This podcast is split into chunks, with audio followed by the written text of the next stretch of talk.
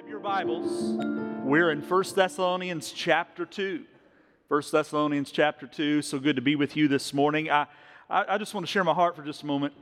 I am just encouraged by uh, how we're seeing more and more people coming to church and being involved in uh, not only just the fact that we're seeing a lot of folks getting back in church after a handful of years where there's disruption in our culture and in the world, uh, but also how we're, we're just seeing a lot of folks visiting in the life of our church. Our, our community is growing, and uh, that's giving us an opportunity to be salt and light in this world.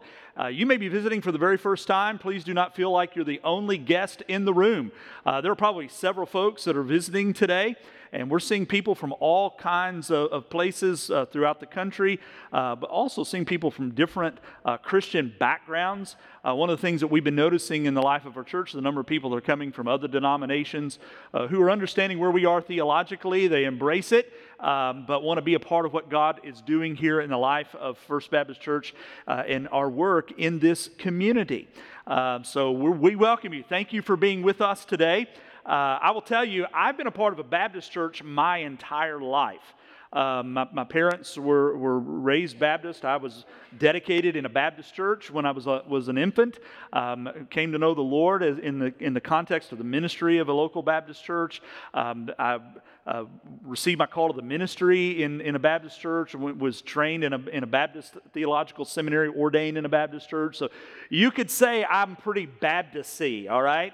Um, but I will tell you, one of the things that, that I've, we, we've been evolving as a denomination and as a group of people through the years, uh, we are a people that used to be known for our programs. I mean, we, if there was something that needed to be done, we, we uh, before we started doing it, we put together a team and put together a program. Uh, we, we wanted to do a Bible study. Well, we put together a Sunday school program.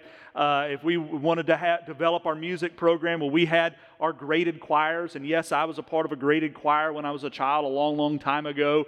Um, when it comes to discipleship, I remember we used to have a Sunday night time. Uh, we'd have worship on. How many of you are old enough to remember when they used to do church on a Sunday night? All right. Now, listen, as a preacher, I'm okay with Sunday morning only, all right? Don't, don't tell anybody. I like preaching one good message a day. But I remember as a child, we would have Sunday morning worship, then we would come back for Sunday evening worship. But since we were coming back anyway, we would squeeze some discipleship time. Uh, when I was a little child, we called it training union, and then we got a little bit more sophisticated and called it church training, and then we got more biblical and called it discipleship training. Uh, and, but we had a program for, for making disciples. Uh, we also had evangelism programs. Uh, they used to have the CWT, Continuous Witness Training, where we would learn how to share the gospel and go out into the community and go knocking on doors. Eventually, we had a thing called the Faith Evangelism Strategy, which I'm trained in, and we did that. So we had all kinds of programs to make sure that we were doing everything we were supposed to do. And as a kid, when I would show up for Sunday school, they would hand me an envelope. And on the outside, we called it a six points uh, uh, that we would check off. And uh, we would turn in our offering, but we'd also check off things like Did you read your Bible every day this week? Uh, did you, are you going to worship? Are you on time? I don't even know what that means anymore, but are you on time? Did you study your lesson? Are you giving an offering? Uh, and so we'd have all of these things that we would have to list. And at the bottom was a thing that said contacts. And you were supposed to, to tally up all of the phone calls uh, all of the letters, uh, all of the invitations and visits that you made so that we would sort of, you know, tally up our, our outreach efforts. Now, listen, I will tell you, uh, you know, I tried to be as honest as I could when it was time to fill out that, that envelope as a child, but I'll be honest with you a little bit more. I fudged the numbers on the contacts. You know, I was a, a, far better evangelist on paper than I ever was in real life. You know what I'm talking about? Now, why would I have been tempted to, to say I was more outreaching and more, more outward with the gospel when it comes to outreach when I really wasn't? Well, the, the reason why I would say that is that, and you may have done this too, we all intuitively know that as followers of Jesus Christ, we're supposed to be a little bit more vocal with the gospel and inviting people to know the Lord, inviting people to church than we actually are. Uh, because we know that if we have been changed by the gospel, we want others to be changed by the gospel. And the way for them to be changed by the gospel is to hear the gospel. And I have a responsibility to be a part of that assigned to me by the Lord Himself. And so we all know that evangelism is a good thing, sharing the gospel is a good thing, being a witness for Christ is a good thing, and that we all really want to be doing it. But honestly, far fewer of us are doing it than we should be. So, is it possible for you to be a growing disciple and not share the gospel? Jim Putnam, in his book Real Life Discipleship, said this about his church. And his church is a growing church in the northwest part of the country. He said, We don't worry about evangelism, we just push people to be disciples because a true disciple will automatically share the gospel. So, true disciples, faithful disciples, they are faithful witnesses. They will also stand firm for the gospel even when they experience opposition and pushback. Well, we're in week two of a brand new series we're calling Standing Firm. It's an examination of Paul's letter that he wrote uh, to a group of, of believers in, a, in an ancient city known as Thessaloniki, Thessalonica back then. And as he was writing to them, he's writing to them words of encouragement. And we actually have those words in a letter that we refer to as First Thessalonians. It's Paul's very first letter that we have written, we believe, and it's sent to this group of believers to encourage them to press on and to stand firm in their faith no matter what. Last week we covered chapter 1, and now today we're, we're in chapter 2. We're not going to cover the whole chapter. We'll look at the first eight verses uh, of, of chapter 2. So let's just jump right into it. I've got a lot to say on this subject eh, because Paul has a lot to say. So why don't you stand with me and we're going to read this together. Uh, if uh, you don't have a copy of God's Word, we've got it on the screen behind me. You follow along as we read this together. Chapter 2 of 1 Thessalonians begins like this Paul writes, For you yourselves know, brothers, that our coming to you was not in vain. But though we had already suffered and been shamefully treated at Philippi, as you know, we had boldness in our God to declare to you the gospel of God in the midst of much conflict. For our appeal does not spring from error or impurity or any attempt to deceive. But just as we have been approved by God to be entrusted with the gospel, so we speak, not to please man, but to please God who tests our hearts. For we never came with words of flattery, as you know, uh, nor with a pretext for greed, God is witness, nor did we seek glory from people, whether, we, whether from you or from others, though we could have made demands as apostles of Christ. But we were gentle among you like a nursing mother taking care of her own children. So, being affectionately desirous of you, we were ready to share with you not only the gospel of God, but also our own selves because you have become very dear to us. Would you pray with me? Our Father, we know that the gospel is good. You've given it to us. We've been changed by it. For those of us who have heard the gospel and been convicted of our sins and have turned to you in faith, Lord, we've sought forgiveness from you, and now You've given us that, but not only that, you've given us a relationship with you forevermore. There's not a greater gift on earth that a human being can have than to have a right relationship with his Creator. Lord, this gift that has been given to us is not just for ourselves, but you've given it to us that we might share the gift with others. Lord, you've called us to be disciples of you, and disciples ought to automatically share the good news. It's good to them it will be good to others. And so, Lord, my prayer is that we will be found faithful, that we will be found to be faithful witnesses of you and of your gospel, knowing that in this world that is warring against us, the Lord, you will find us to have been faithful to the end. So let we, we pray, Lord, in this prayer and, and as we open up your word, that you challenge us to remain faithful to the end. We ask it in Jesus' name. Amen and amen. Go ahead, go ahead and have a seat. Thank you for standing and honoring God's word. You know, First Baptist Church, we, we have a number of, of things that undergird what we do and what we say and, what, and how we engage in our ministry. We call these our core values. In fact, we have nine core values Uh, if you don't know what those core values are, we'd encourage you to, to sign up for our, membership class. It's not just for new members, uh, but it's for members who've been around for a long time. And we've got some coming up over the course of the next few months. and we sort of walk through core values and our mission statement and who we are as a church. But one of our, our core values, one of those nine core values, is a, a core value we call missional living.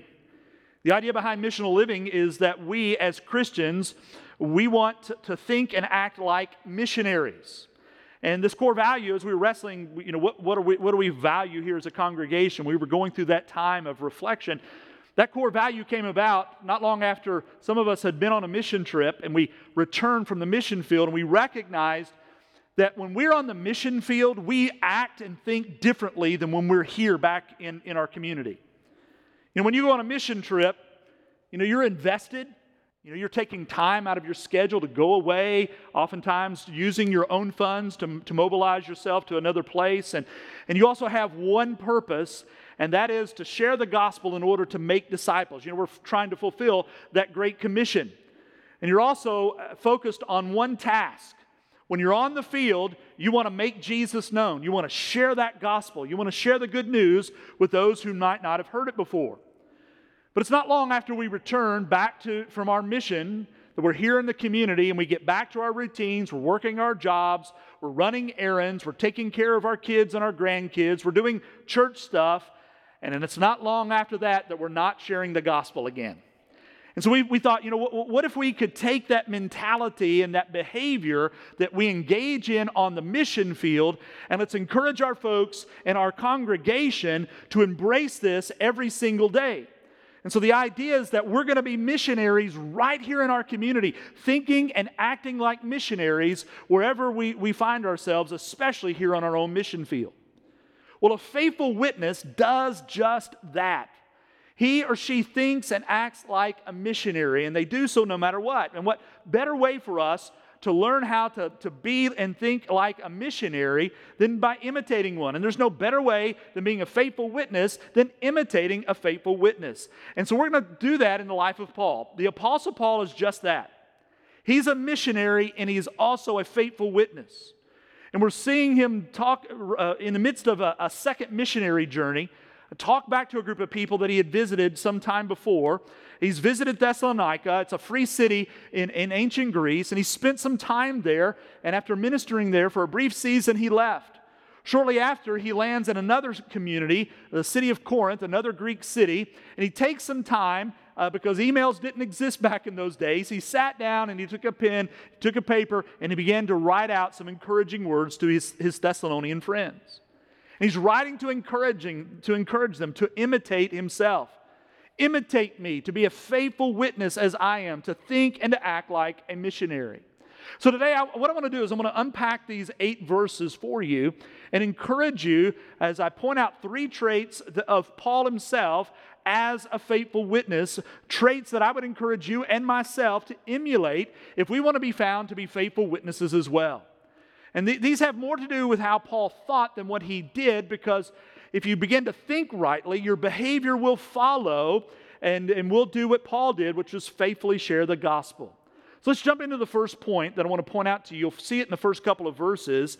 The first thing that we learn about Paul as a faithful witness is that a faithful witness is courageous in the face of opposition. I want you to write this down. If you it, type it into your phone, your iPad, write this down. Not that it matters so much at this moment, but friends, the day is coming.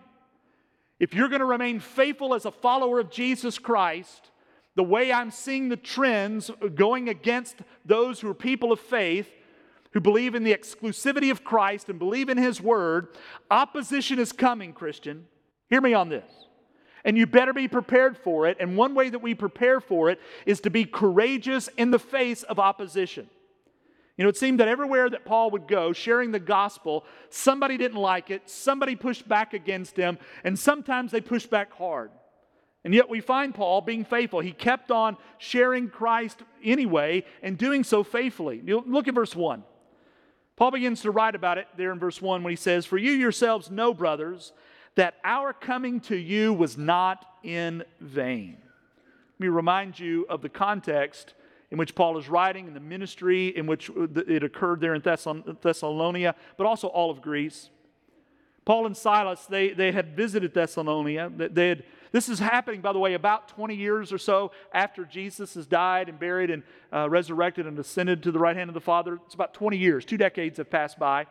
Paul's now come to faith in Christ and he's received his calling to go out and share the good news, not just among Jewish people, but among the Gentiles. And so he's making his way uh, around the, the, this area known as Greece, and it's his second missionary journey. He arrives in Thessalonica and uh, he's there for about three Sabbaths, according to the book of Acts, because there's some description historically about their journey there. And uh, according to first century Judaism, preaching in the synagogue would have happened on Monday, Thursday, and Saturday. And so if Paul was there every time that they, the people gathered, uh, and it was his common practice to go to the local synagogue to meet among the Jews who would have embraced the Old Testament and embraced the Word of God. That meant Paul probably preached there about eight or nine times while he was in Thessalonica. And he also spent a, a, lot of time with some of the locals one on one, in between those times, uh, investing in people, sharing the gospel, uh, uh, inviting them to come to Christ. And, and several people did come to faith in Jesus.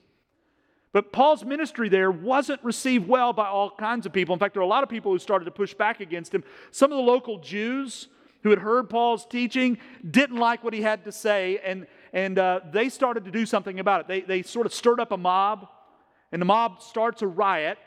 Uh, they're claiming that Paul and Silas were, were promoting another king besides the, the Roman king Caesar. And so the mob starts trying to chase them down. And they, they come up against a, uh, a, the house of, of, a man by the name of Jason. Uh, apparently, Jason had supported Paul and Silas and maybe had even allowed them to stay uh, at his house. And so they are trying to find Paul and Silas. They come to Jason's house. They're not there, but Jason is. They drag Jason and his brothers into the street. Um, they take bail money uh, on behalf of them to, to, to help keep the peace. And later that night, Paul and Silas, they escape into the night, secreted away for their safety. Now, I want you to imagine, you're not Paul and Silas now, but you're someone like Jason or somebody related to Jason. You're one of those that heard the gospel from Paul. You've come to faith in Christ. You're a new believer and you've been living a simple, quiet life, trying to grow in Christ, listening to Paul, uh, and uh, you know he's coming. He's he shared the gospel with you, and uh, now you've gladly received it. You put your faith in Christ, but a riot now breaks out. Paul is sort of the center of that riot. He's in the middle of it. They run Paul out of town, and now you wonder, since you've identified with Paul because you've identified with Christ, if you're next, and they're coming after you and going to run you out of town, or something worse. Now listen, we're, we're so afraid of sharing our faith, but we really, at this moment, not yet, we really have no idea what it's like to be persecuted because of Jesus. I mean, the heat's turning up a little bit, Christian, but it's nothing, nothing compared to what Paul went through. So, Paul is now writing back to his friends in Thessalonica uh, to, to, to, encourage them and uh, writes there to, to them saying, Look, our coming to you was not in vain. Well, Paul was really encouraging them. He just wanted them to hang in there. Don't give up. Even if you're violently oppressed, don't let this detract from your faith and do not let it stop you being a faithful witness. And listen, Paul knew about opposition. If you look in verse 2, check out what he wrote there. He says, But though we had already suffered and had been shamefully treated at Philippi, as you know, we had boldness in our God to declare to you the gospel of God in the midst of much conflict. Now, Paul's bringing up what had happened to him and to Silas in another place before they had visited, uh, but this time what had happened had happened in the city of Philippi. And Paul had had a very difficult time there because they, they had been confronted by a demon possessed girl, a slave girl, and this girl was making money for her masters by her ability to, to, to tell fortunes under the influence of the d- demonic activity. Well, Paul comes, uh, you know, she comes along, confronts them. Paul casts the demon out of the, of, of the girl. And uh, the, the, owners, because now she doesn't have the ability to, to do fortune telling anymore, the owners of the girl get so mad they drag uh, her to the local authorities, uh, drag him, them to the local authorities. They are stripped, they are beaten with rods, they're thrown into prison. And as we know the story, they were miraculously released in the middle of the night under the power of God. Now, all of this happened to them the beatings, being stripped down, being arrested, all of this happened because Paul and Silas dared to talk about Jesus. They dared to start sharing what they believed to be the good news, the life changing news of Jesus Christ and his work in this world. And yet, all, having all of that happening to them in Philippi, it did not deter them from being bold in Thessalonica. Even when opposition arose there, it did not stop them. And so Paul is now writing back to the same believers that they had shared the gospel with, the same believers who watched Paul and Silas get run out of town, and he's writing them to say, Look, you may have opposition rise against you, but you need to know, you need to share the gospel, that the opposition is worth it, that you can be courageous, you can be bold, and be a faithful witness even if your faith is challenged. Can I ask you, Christian, even now, our situation is not yet what it is for Paul and Silas and the Thessalonians, but are you faithful with the gospel? Are you? You know, we all wanted to be faithful witnesses of Christ, but we're often found not sharing the gospel far more than we actually are found to be sharing the good news. Maybe it's because we don't know what to say. We do, because we have, all have our own testimony of Christ.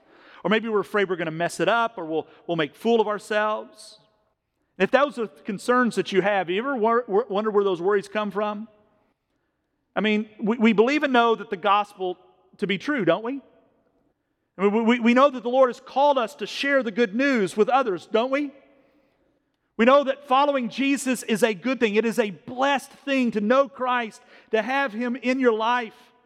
And that those who trust Jesus, we know that they will enjoy a relationship with Christ now, but also that relationship will extend into eternity. That once you have Christ in your life, that you will live forever. We also know that there is nothing more important in this life than knowing the God who has created you, knowing Him and worshiping Him, because that is your life purpose. And if we know all of that, then why are we so afraid to tell others about Him? If it's such a good life, to know God and to be known by Him, why wouldn't we want others to know and why wouldn't we be active in sharing that with other people? Well, perhaps the reason why we don't always be or we aren't always as faithful as we should be is that we're maybe we're afraid we're going to offend someone. Maybe we're, we're afraid we're going to face some kind of pushback.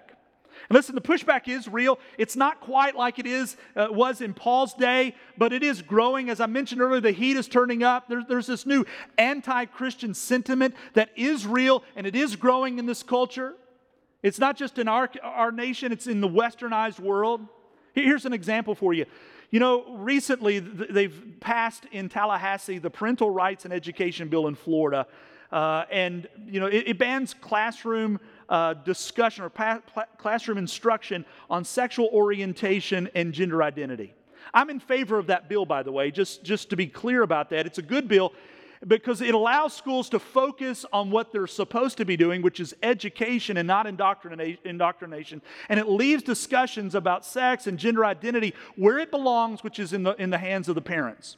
Now, of course, there have been some in our culture that are opposed to this uh, and opposing it greatly. And, uh, and so it's no, no, no surprise that people are discussing it and debating it. There was one response, though, that was just out there. It was really outrageous, and that's saying something in this culture. There's a, an actress by the name of Patti LuPone who was a guest on a, a daytime talk show. And this bill came up for discussion on the, on the talk show, and, and she was against the bill. And in response to it, she said this She said, I don't know what the difference between our Christian right and the Taliban is. I have no idea what the difference is. By, by Christian right, she's talking about Bible believing Christians, okay? Just to be clear with that. Now, remember who the Taliban are, right? We, we, those of us who watched the, the war in, in Afghanistan. The, the, the, the Taliban are the tribal Muslim leaders in Afghanistan known for denying education for females, chopping off the hands and feet of, of thieves and, and suspected thieves, of beating women for not wearing face coverings, of beheading enemies of Islam, including uh, children as young as nine years old and 10 years old. But yet, she has no idea the difference between Christians and them. And you know, it's not a surprise to me you would hear these kind of things. You're going to have these extreme positions in the culture. The, the problem, I guess, for me is, is not that she said it, nor that the other host on the show didn't offer any pushback when she said it. the problem was this was not some unknown blog or some random Twitter feed out there. It was aired on a major network in our culture uh, in the middle of the day. And I say that to say this that in, in the span of a few short years, we've gone from Christianity in America and in this culture as being the majority religion that is respected to Christianity being a major religion, but it's not, but it's being rejected to now uh, Christianity is no different than the Taliban. You see, it's not a far leap to say that outright persecution of Christians in America could come as quickly as this shift is happening. And, and if it does happen, it's likely to be condoned and not condemned. And I say all of that not to sensationalize things. I'm not trying to, to raise your fear level and, and, and, and to increase your engagement in what I'm having to say, except to do this for you. I just simply want to encourage you. We don't know where the culture is going to go. It, we may see a, a turn in the tide, but I want to encourage you that no matter what happens in the culture, that you as a Christ follower, your greatest allegiance is to Jesus. And no matter what happens, you're being called, I'm being called, we're all being called, and I'm encouraging you to do this to be faithful anyway, to be courageous with the gospel anyway, no matter how it may affect you personally, no matter how it may impact you as, a, as or your family, that you pursue Christ and that you pr- pr- promote Him and be a witness for Him, even in the face of opposition and even in the face of possible persecution. Because even though we may suffer for our witness, and we may suffer sometime soon, I'm not a prophet yet. If it happens, it will, our, our suffering will not be in vain. Here's another thing we learn from Paul about being a faithful witness, and it's this a faithful witness isn't trying to please the world, a faithful witness aspires to please God. Look at verse 3. Paul says, For our appeal does not spring from error or impurity or any attempt to deceive. Apparently, there were some local teachers uh, who were you know, trying to teach only for self serving reasons, and, and Paul was trying to distance himself as he's writing back to the Thessalonians. And, and, and he's noted that his, his, his gospel appeal doesn't come one from error. This is not, it's not a mistake, what I've shared with you. Paul's not making this stuff up. His message was the gospel, it was truth. And by the way, contrary to what some critics might, uh, of the Bible might say today, uh, the Bible as we have it wasn't put together by a church council meeting in some smoke filled room hundreds of, uh, of years before, after Jesus was on earth. No, it is truth. It is the Word of God. It is the gospel.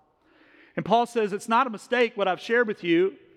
And he also said that his gospel appeal doesn't spring from impurity. That word impurity normally is a reference to sexual immorality. But, but here, Paul's talking about uh, an impure motivation. He says, I'm not sharing with you because my motives are impure. You know, it's not like uh, it's based on ambition or pride or greed. And Paul had been accused of having wrong motives, impure motives, and it was absolutely not true. He also says, Look, I, my appeal, my gospel appeal, does not spring from any attempt to deceive. You know, the, the root word in the Greek language for deceive was associated with a fishing lure. You know what a fishing lure is, right? You put it on the end of your line to go fishing. You know, how, and you know how it works. Toss that lure out uh, uh, at the end of, of the line. You know, it's got a hook in it. The lure is a, an attempt to tempt the fish to bite. And when that lure goes out into the water, it promises one thing to the fish you've got a nice fly for lunch. Just bite on the lure. But even though it promised promised a nice lunch, it, it, it, offers something very different. It offers a hook and it offers death. So instead of it providing a, a meal, an encouraging meal, the, the, the fish itself becomes the meal, right? And Paul was saying, Look, that's not what I, I was doing when I came to you and shared the gospel. I wasn't trying to deceive you. I wasn't, wasn't promising you one thing and offering you another thing. Uh, you were given the truth. And Paul said, Look, I, I, I say all this to you to pro- pro- proclaim my real aspiration. And his real aspiration was simple, and that was he, he wanted to be a faithful witness in order to please God. I just want to please God. That's why I came to you with the gospel. I just wanted to please God. That's it. That, that was his purpose. That's what drove him the most to please the one that had saved him. How do we know? Well, look at verse 4. He said, But just as we have been approved by God to be entrusted with the gospel, so we speak, not to please man, but to please God who tests our hearts. If you'll consider that phrase that, that he had been entrusted with the gospel, the picture that is given there is one who is a, a household steward, they, they, somebody that's been put in charge of, of a business, a, a, household business, or, a, or a, a family business or home. And the, the owner, the business owner, the homeowner, you know, they've taken time, they've investigated the one that they're going to hand over the responsibilities to, they've thoroughly tested him, he knows who he is thoroughly, and, and then and only then does he take all of these precious things and hands them over to someone who will give watch care. He's entrusted this person with his business, his home, his family. You know, when you're that person, you're the one that has been investigated and you've been found to be uh, up to the job, up to the task of caring for someone else's uh, precious things and, and, and people. When you're the one to be found trustworthy, and you know that, and they're looking at you, I'm trusting you, you know, you, you feel this obligation to do all that you can to prove your trustworthiness. And Paul's saying, Look, that's what's been do- done for me. I've been given the gospel. It's not my gospel, it's the Lord's gospel, but He's handing it to me to watch over. This is the Lord's business. And He's handing it to me and entrusted it to me to give good care to it, to steward it, and so, if that's the case, if you're that person, you want to do all that you can do to please the owner. And that's why Paul faithfully shares the gospel no matter what. It's because he's been entrusted with this gospel and aspires to please the one who has handed it over to him. Now, if you're like me, you have a little bit of a, of a people pleasing gene inside of you. I know it's not all of you because I've met some of you but far greater percentage of us, we, we tend to have at least a little bit of people pleasing within us, right? We don't like people to be sideways with us. We don't like people to be upset with us. We all want to please others in one way or another. Uh, we have our limits, of course, but we want people to like us and to not dislike us. So we, we do things or tend to behave in ways that will be pleasing to others. And we see this on full display every election cycle, right? When you, you, you have local politicians and national politicians and state politicians doing and saying things to get people to like them, it's not that they believe everything that they say, uh, but their, and their t- intentions aren't always noble. I'm not saying this of every politician, uh, but in general, you'll see them doing what they need to do just to get elected, and they're trying to please the electorate. You know, our goal should not be like that, just to please others to get what we want. What, what we ought to do is to please the one who deserves to be pleased, and that is God. We ought to all aspire to be God pleasers, and we please Him most when we worship Him and we bear testimony of Him and share the good news about Him. And so, aspire, if you want to be a, a faithful witness, aspire to please God by sharing the gospel. Here's, here's a third and final point it's not to say that pleasing the Lord is, is the only thing that motivated Paul. A faithful witness also is motivated by a love for people. You know, if you'll remember from chapter 1, Paul had, had called uh, the, the, Thessalonians to be imitators of himself and, and of, of, Silas. And so they, they motiv- uh, modeled for them how to share the gospel. And in verses 5 through 8, he reminds them about how they went about sharing the gospel with them as a way to model for them what the gospel is like. Notice how Paul approached them with the gospel. Verse 5, halfway through, or, or at the beginning, first half, he says, For we never came with words of flattery, as you know. Let me pause here and say, Look, Paul was winsome, I'm sure. I mean, he, he wasn't trying to manipulate people into the kingdom, but you read his writings, you know that it, the Lord had gifted him with a great intellect. Uh, and so I'm sure he used it and leveraged it as he was communicating the gospel, but he wasn't trying to offer false or, or excessive praise. And so, following Paul's example, as we're sharing the gospel and being faithful witness, we do not want to be manipulators. We don't want to be manipulative. Uh, we all want to, we, we, we want to make sure that we're communicating the gospel well. And so, let's not do so just to manipulate people in the kingdom. But after he says that, he says this in verse 5 Nor do we come with a pretext for greed, for God is witness. So here again, Paul is affirming that his motivation in sharing the gospel was, was pure. It wasn't for selfish gain, it wasn't for, per, uh, for personal gain. Uh, he wanted to, pr- pr- pr- to promote Jesus and to promote the word. And so we got to be very careful to, to be the same way. Listen, we live in a world where scams are, are a constant concern. Um, you probably have already received an email, phone call, or text with someone telling you that your Netflix account has been locked and you need to reach out to them uh, with your bank information to, to make sure you can watch your, your shows this afternoon. Or, or somebody's called you, right? Have you had one of those calls in the last few days? The, the, the, the opportunities for people to scam us out of our, our, our money is, is raising day by day. And in a world where things like that is possible, many, many people are skeptical at a level unlike any other time. David Kinnaman, in his book Unchristian, offers some reasons why our culture has become less receptive to the gospel. One is the rejection of absolute truth, and we'll get into this in the next handful of weeks uh, of why it's getting harder and harder to stand firm as people that believe in an absolute truth. He also notes that um, there are those who are less receptive to Christianity because they feel that Christians don't genuinely care about them. I don't know if that's true for us, but I, I know that that's been true in times past of others. Some that, that are skeptical of, of Christianity, they're, they're skeptical about our motives. As, as one Christian, uh, one non-Christian said in his book, he said, Christians are only interested in me if, I, if I'm open to their message. If not, they want nothing to do with me. And some just don't like the tactics of, of, of some Christian witnesses. They feel like they're being stalked, feel like Christians are trying to trick them in, into hearing the gospel. Now, I bring this up to you. Just keep that in mind. If we're going to be faithful witnesses, that we, we don't want to be manipulative. We don't want to come across in any way, but, but out of genuine concern for people. Uh, and keep that in mind as you share the gospel. Then look at verse 6. Paul writes, Nor do we seek glory from people, whether from you or from others, though we could have made demands as apostles of Christ. Paul here is just saying, look, I wasn't on some ego trip. I wasn't trying to, you know, put notches on my belt for the gospel. He had a greater motivation. In fact, if you look at verse 7, it's important because uh, you'll notice how Paul said that when he was with the Thessalonians, when he shared the gospel with them, how he interacted with them. Look, look at verse 7. It's an interesting statement. He says, But we were gentle among you, like a nursing mother taking care of her own children. Again, this is important because Paul is describing his approach as he came to the Thessalonians to share the gospel with them and how he interacted with them, he said, We were gentle among you. What this tells me, and what it ought to tell you, is that, that he was being sensitive to their situation, so much so that, that they were engaging them with the gospel like a nursing mother taking care of her own children. You know, there's something beautiful about a nursing mother, right?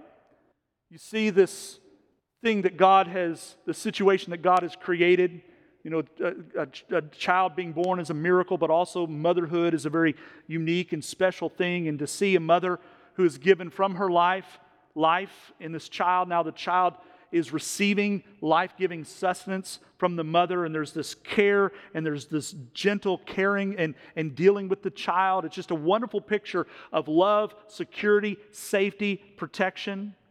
And Paul is using this image to talk about how he had love and care for the Thessalonians as he was sharing the gospel with them. And that leads us to a key verse, the last verse that we'll address today, verse 8. He says, So, in light of this picture that I've just given to you, I've not come to you to manipulate you, I've not come to receive glory for myself, but, but we came to you desiring to be good for you. We, we, we came to you gently, like a nursing mother caring for her child. So, Verse 8, being affectionately desirous of you, we were ready to share with you not only the gospel of God, and that's important, but also our own selves, because you have become very dear to us. Paul says we've been, we're being affectionately desirous of you. This is telling me, it ought to tell you that he longed for them. He, he liked them. He had great affection for them. He had a relationship with them. The idea is that Paul loved them and cared for them, and it was out of love for them that Paul shared the gospel with them. Now, Jesus gave us a very clear command to love others. He says, You shall love your neighbor as yourself. You know, when we love our neighbors as ourselves, you know, we see them as more than just some spiritual trophy that we're trying to achieve. When we love our neighbors as ourselves, we, we are genuinely caring about them, not just and only if they care about Jesus, but in spite of the fact of them rejecting Jesus. We keep on caring about them. When we love others and love our neighbors as ourselves, we're, we're patient with them in their spiritual journey because they, they have to take some time sometimes to come to, to listen to the truth and to contemplate the truth in order to embrace the truth. When we love our neighbors uh, as ourselves, we show over time that we genuinely are interested in them and care for them. We demonstrate that our motives are pure. So, how do we do that? How do we demonstrate genuine care and love toward them? How, how do we show that our motives are pure? Well, well, Paul clues us in in that last part when he says, We were ready to share with you not only the gospel of God, but also our own selves. You know, occasionally you hear us mention around here a little phrase, a little motto called invest and invite. You're going to hear it and, and keep hearing it. The idea behind an invest and invite is this that you, you as a believer in Jesus, if you want to engage your family and friends and coworkers and neighbors and whomever you come across with the gospel, you invest yourself into their lives. It's not just a fly by night, quick hit, and then you're off to something else, but that you begin to develop relationships with other people, investing your life into the lives of other, thereby earning the opportunity to invite them to church, yes, but even more so, invite them to know Jesus. And Paul was certainly all about this in investing and inviting people to receive the gospel, at least with, with the Thessalonians, but he did it in the context of relationship. He wanted to invest his life in them. He said, Not only did we share the gospel with you, we shared, we invested our very lives with you. The idea was, that you get here that Paul wanted their friendship. He liked them, he, he loved them. He was, he was out of his love and, uh, and his care for them that he shared the gospel with them. And his, his intention wasn't just to get them saved and to move on. He was friends with them to the very end. That's why he took the time, even though he had left Thessalonica, Thessalonica and was on to something else, he took the time to write back to them because he loved them and had, and had invested his life into theirs. And he was friends with them to the very end. And I'm sure that included even those who refused the gospel. That means that Paul was invested in their lives. He spent time with them, he shared his life with them, and it was because of this time and this investment of his life that they were open to hearing his claims about Jesus.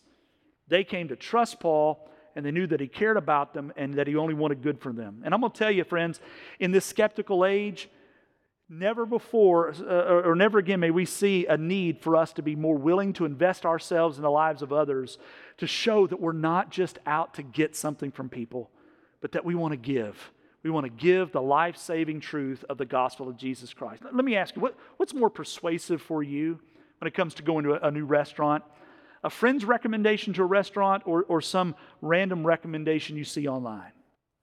Listen, I, might be interested in a restaurant if I see a, a, a, raving review online, but if one of you comes up to me and says, Look, there's this new restaurant down the street, and I went the other day, and I'm telling you, it is the best place I've eaten in a long, long time. Let me tell you what I'm going to be visiting in the next week or so, right? And the reason why isn't because I simply trust this person has a good taste in restaurants, it's because I know them and I've come to know them, and, and based on my relationship with them, their reputation ranks far higher than some rando online uh, somewhere. And so that's why it works when it comes to the gospel. It works best for friends to share Christ with friends, to, to make friends as believers. We, we gather here on this campus a lot, and it's good. We're grateful to have this place, but friends, we, we need to make sure that we're not holding ourselves up and, and cocooning ourselves here to the neglect of developing relationships with the people around us. You know, the Christian friend is able to say to their non Christian friend, You know, you know me. You know that I care about you. You know that I want what's best for you. Uh, and I've got this relationship with Jesus, and my life has never been the same since Jesus came into my life and changed me. And I, what I've experienced, I want you to experience. because they know you, and they've seen this in you and they know that you know that, that you care for them. They're going to receive that. They may not receive the gospel but they will receive the message in a way they would never receive from someone who just showed up at their door knocked and left. And so i want to challenge you to be a faithful witness. Be committed to making disciples but being faithful uh, as a witness of the gospel and let me encourage you to do that by investing and inviting. Invest your life in the lives of others, make friends, and invite them in. And invest in them by, by serving them and, and helping them, performing uh, acts of kindness towards them. Be, be proactive, mowing their grass, watching their kids, inviting them to dinner, whatever the Lord lays upon your heart. But develop relationships and love them as the friend, the neighbor, the coworker that you wished others would be with you. And then along the way, invite them. Invite them to church, of course. Invite them to your small group. Invite them into your home. But as the Spirit leads you, invite them to Jesus. I have this vision for our church, by the way, and that we truly become a place where the culture of this church is invest and invite, invest and invite, invest and invite. The best uh, advertisement that ever comes is word of mouth. Someone has experienced something that, that wowed them, and they can't help but share it with others. And listen, if Jesus has wowed you, friends, start telling it to other people. What would happen? What would this place be like? What would our congregation be like if all of us became faithful witnesses, investing and inviting in this culture? I'm telling you, we wouldn't be able to contain all the people that would show up in our doors. So let me tell you one last thing be courageous, be a faithful witness. Even if you expect pushback, be faithful. Be courageous. Seek to please the Lord by sharing the gospel and love people into the kingdom. Now, I'm going to offer a little invitation here. We talked about investing and inviting. I'm going to offer this invitation to someone who just maybe have no idea why you felt led. You got in your car this morning, felt like you needed to go to a church somewhere. You didn't know where you were going to go, but somehow the Spirit of God directed you into this building today and you were here, you pulled in our parking lot not knowing what to expect, let me just tell you about my Jesus for just one quick moment. When I was a, a boy at the age of eight, I told you I was raised in, in a church, but the, my, my Baptist faith, my Christian faith, really wasn't my faith. It was my parents' faith. They were being faithful by taking me to church, but it wasn't my faith. There came a moment when the gospel was shared with me directly, and as it was shared with me, I, I began to realize eh, something that was true for me, and that I wasn't a follower of Jesus. I, I, I attended church, but I wasn't a follower of Jesus, that I was a sinner, and because of my sin, according to the Word of God, that I was separated from my sin and did not have a relationship. I was separated from God because of my sin, and I didn't have a relationship with God. And because of that, I knew as the gospel was being shared with me that if I remained in my sin and I died separated from God, that I'd be separated from God for all of eternity. And I had the conviction of the Holy Spirit come upon me, and I recognized that I had offended a holy God, even as an eight year old boy, that I was not right with God, and that as the gospel was told to me, that the only way for me to be right with God was not something that I did, but something that had already been done on my behalf by Jesus himself. Jesus, who is God, a long time ago came to this earth as both a man and a God, uh, God in the same being. He was the incarnate God, God in the flesh, and he lived without sin. And at the end of his life, he died on a cross, not because he deserved to die, but he willingly laid down his life to pay the penalty of my sin and yours. That he was buried, that he came back to life, that this is the gospel, that Jesus died for sins, he was buried, he came back to life. For that is the good news of Jesus, that any person who would believe this to be true and would turn from their sins and turn to Jesus would find his forgiveness and would have a relationship with the God who created them. And I heard that gospel. I'd heard it before, but I was a little boy and it was a nighttime, and I heard that gospel for the first time. It became real for me, and I said yes to Jesus. And I asked him to forgive me and to come into my life. And Jesus has been in my life ever since. I've not been a perfect kid, I've not been a perfect adult. I've made my mistakes, but I'm telling you, once Jesus came into my life, I've, I've always had God with me. Holy Spirit, God the Father, God the Son, God the Holy Spirit came and took up residency in me, and He has been with me ever since. And my life has never, ever been the same. And just as I, a long time ago, was invited to receive Jesus, to be forgiven of my sins, and receive a relationship with Jesus, I'm giving you this invitation today. God is giving you this invitation today. If you do not know Jesus, today is a really good day to be known by Him. And so, what I want to do is, I want to have a word of prayer for you. And I'm going to pray that the same Holy Spirit who brought me under conviction and led me to faith in Jesus would convict your heart and your spirit. And after I pray this prayer, I'm going to encourage you to do something, okay? Let's pray together. Lord, I'm grateful that you saved me a long time ago, that because others were faithful witnesses, that I heard the gospel in its, in its completeness and was convicted of my sin.